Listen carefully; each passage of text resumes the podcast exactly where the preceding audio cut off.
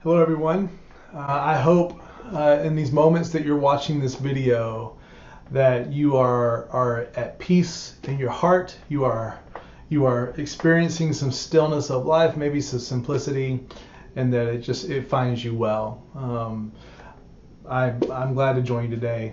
A little bit more casual today. I hope that's okay. Hopefully, maybe you're casual where you are. Um, but I'm really, really glad to be with you, even in this in this form.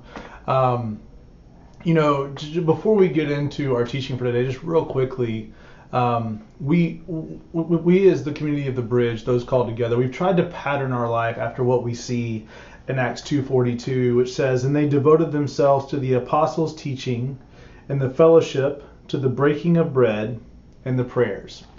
We've really tried to pursue seeing all of those characteristics of the body of Christ, the community of God, the household of faith, the family um, that, that, we've been given. We try to see all those characteristics present in all that we do.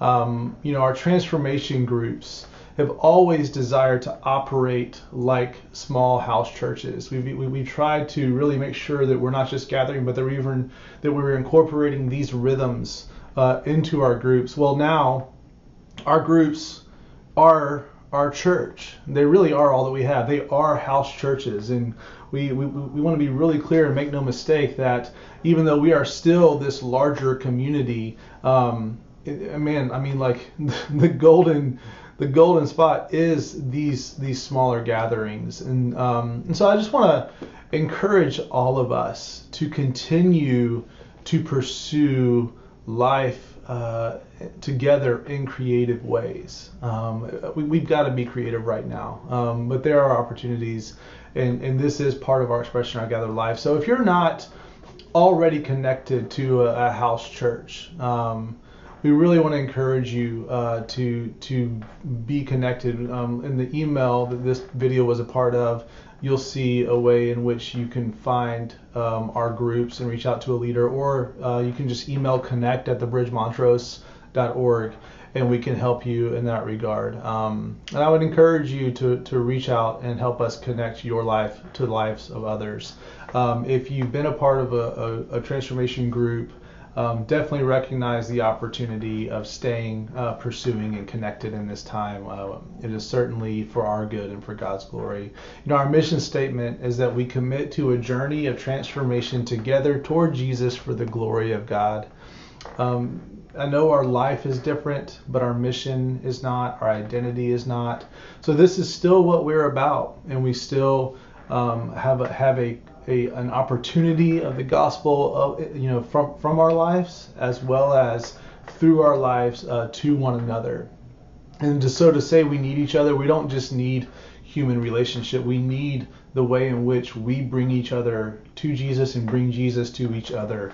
Um, and, and so our hope is to get the people around us to jesus. Again that's uh, that's with each other as well as the world around us. And again, we got to do it in creative ways these days, but it's still our opportunity and still an expression of who we are in Christ and what He's done in us. I also want to make sure you know about um, uh, the time that we now have of kind of church-wide uh, worship and prayer uh, through Zoom. Um, and so again, in the email that you receive this video, there's a link for a Zoom gathering at 10:15 every Sunday, where Andy will lead us in uh, some corporate worship, and then we'll have a time of praying together. And then ideally, what we're doing is releasing from there for you to join in in your house church gathering. Uh, for now, probably most most of you are gathering through virtual Zooms. Some of our house churches are still gathering, and uh, that your house church leader will help you uh, know uh, the opportunities there. Um, you know, and so uh, just want to make sure you're aware of all the opportunities and how we are continuing to live out who we are. Um, you know, this month we've been in, in, a month of prayer and fasting. We've been focusing on God's heart for Sabbath rest, and you know, we, we've gone through a few different focuses each week. The first week was stop work. The second week was enjoy rest. The third week was practice delight, and now we're coming out of this week where we contemplate God. And um, man, what a gift to be brought to this place where again we are we are led to think on God. Um, I had a conversation with a friend of mine this week who is kind of agnostic, uh, universalistic in their mindset, uh, more humanistic in the way they think of things, and, and they, they said this. They said, It is in times like this that I feel myself turning to spiritual needs because my tangible life is so unclear. And man, I just, that hit me like a ton of bricks. We, we had a, an amazing conversation and I know that this is true for all of us. And so I pray that we, you know, through all of this, if there's anything I pray comes out of it, is that we have a deeper understanding of God's goodness, His faithfulness, His heart for creation, that His heart is breaking over sickness and death, just like ours is, and He is working to restore you. He's working to restore the world. He's working to do those things through us as well. So I pray that this week you've had an, a, a distinct time of thinking on who God is, and that it's been fruitful for you. And you know and right now in our times of teaching, that's what we're calling each other to. We want to lean into the one who holds all things together, who is our source of peace and hope and strength, the one who is in control, our sovereign God and King. That's what we're talking about from last week, this week, and next week. Um, last week, we you know we talked about how God is sovereign over all of the cosmos and creations. And quickly, you know, we, we, defined just what it is to be sovereign last week. There's the, the common understanding of what it is to be sovereign is to have absolute and ultimate power, right? Which certainly describes God. But but in our understanding of God, it doesn't just stop there. It is also not just that He's in control of all things, but also that He has rightful authority. Right, who else is worthy to have that authority? No one but God. And that's what we're resting in. And then also, it's not just he has the right to have the authority and he's the only one that has the right to have that authority. He also wields that authority rightly over and over again because he is true, he's faithful, and he's good in all that he does. And so, you know, uh, that's what we want to work through. And I, and I, meant to say this last week. Um, what we're focusing on these three weeks is adapted from a blog post from John Piper called, in true Piper fashion, is plunge. excuse me, plunge into the heart, plunge into the ocean of God's sovereignty. Um, so, so I'm thankful for, for John Piper and his leadership of, of the church and us and how we're getting to benefit from that. Um, and so last week, you know, as we just said, is the this idea was that the beginning of our living with peace, assurance, and purpose is understanding the reality that God is sovereign over all the cosmos and creation. And we made these three statements, these three confessions of worship. We praise you, o, we praise you, O God, that all authority in the universe belongs to you. We stand in awe, O God, that in your freedom you do all that you please and all that you plan. And then we said, We marvel, O God, that you share this total authority and rule completely with your Son. If you if you weren't able to watch last week's teaching, um, you can go to our website to the sermons page and um, and and listen to that. And there's also some great discussion questions to lead you through processing this.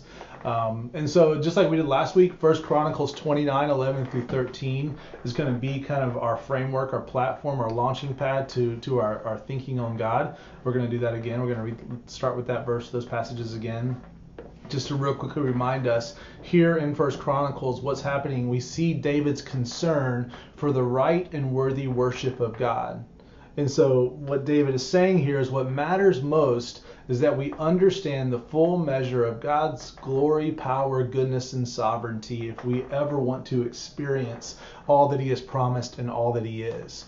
So let me read 1 Chronicles 29, and um, and we'll we'll work through this. I'm going to read 11 through 13. It'll be right here. Yours, O Lord, is the greatness and the power in the glory and the victory and the majesty, for all that is in the heavens and in the earth is yours. Yours is the kingdom, O Lord, and you are exalted as head above all. Both riches and honor come from you, and you rule over all. In your hand are power and might, and in your hand it is to make great and to give strength to all. And now we thank you, O God, and praise your glorious name. So, as we as we see this passage, you know, verse 12 points us to the reality that God is not just far off. You know, last week we you know we saw this proclamation of God being farther than we can ever, you know, high above the universe, high above all creation, as high as we can strain to think, as much as we can imagine, it still hits a limit that is beneath the reality of who God is. Like that's what we were called to last week, the transcendent, glorious reality of who God is. And so we see that, but verse 12, verse 12 points us to the reality God is not just far off and he's not just far above ruling, but that he is involved in our everyday life. His sovereignty enters in to our everyday life in every way. So here's what we want to focus on today. Because God is sovereign and God is good, there's nothing that happens in our life and world that we cannot experience peace and confidence in the midst of because God is sovereign and because He is good. There is nothing that happens in our life and world that we cannot experience peace and confidence in in the midst of. So, just as we did last week, we want to come to Scripture, which is God's Word about Himself, and let Him teach us about Himself. Just like last week, we'll read and reflect on God's teaching through different passages from all of Scripture, and then that will lead us to make an offering of worship in response. That's what we're going to do through this time. So we're going to start again like we did last week, reading some passages. I want to start with Daniel 2 20 through 21. It says this Daniel answered and said, Blessed be the name of God forever and ever, to whom belong wisdom and might. He changes times and seasons, he removes kings and sets up kings. He gives wisdom to the wise and knowledge to those who have understanding. He puts, puts rulers in place and takes them down he has sovereign authority over the rulers of this world. Job 12:18, he looses the bonds of kings and binds a waistcloth around their hips. Again, he is in charge. Romans 13:1, let every person be subject to the governing authorities, for there is no authority except from God, and those that exist have been instituted by God. So here is our offering of worship in response to what we see here. We say this, and if you want to say it with me, we submit with reverence to you, O God, because through your Son you remove and install the rulers of the world. We submit with reverence to you, O God, because through your Son you remove and install the rulers of the world. We honor and respect leaders, but they are not our hope or Savior. The gospel of Jesus is our hope. Jesus is our Savior, and He accomplishes His mission, and there is nothing out of the reach of His hand.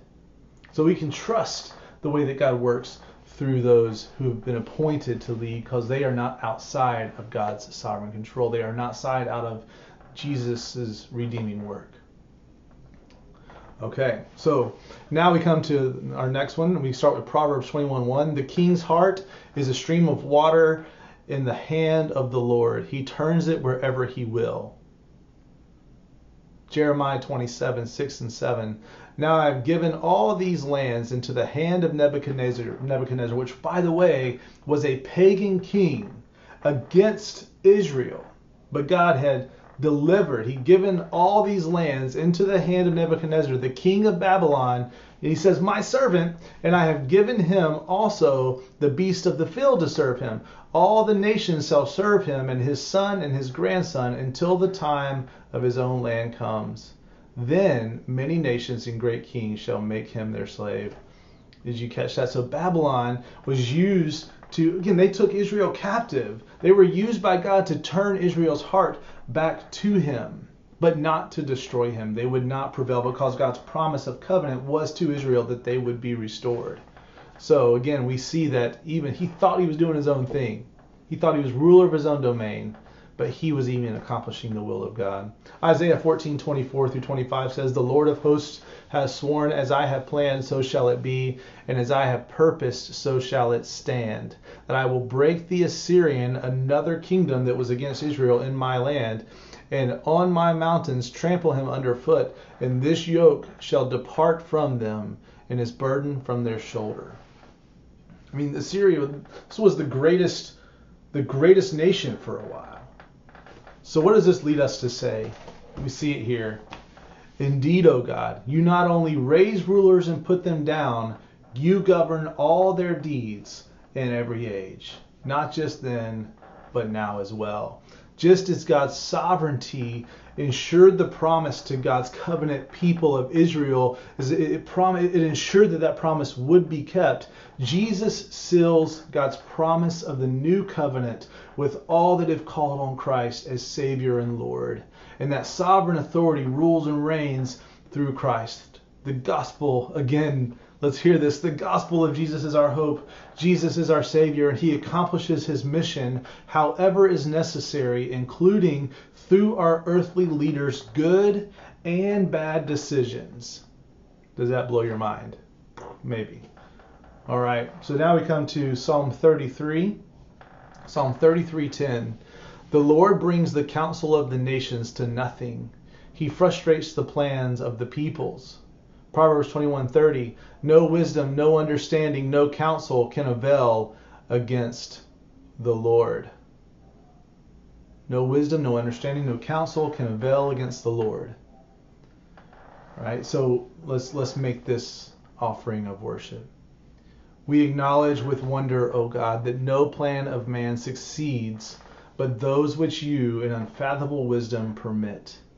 Man, I don't know about you, but that is such a gracious comfort to me. One, that I can't mess it up to a point of destruction and two, no one else can either. God keeps his promises, and it's an invitation to humility, to freedom, to boldness. We, do you realize this? We are liberated by God's sovereignty. We are also guarded by God's sovereignty. We are liberated and we are guarded by God's sovereignty. Have fun unpacking that with those you're with. All right, Job 42 2 says this I know that you can do all things and that no purpose of yours can be thwarted. I know you can do all things and no purpose of yours can be thwarted.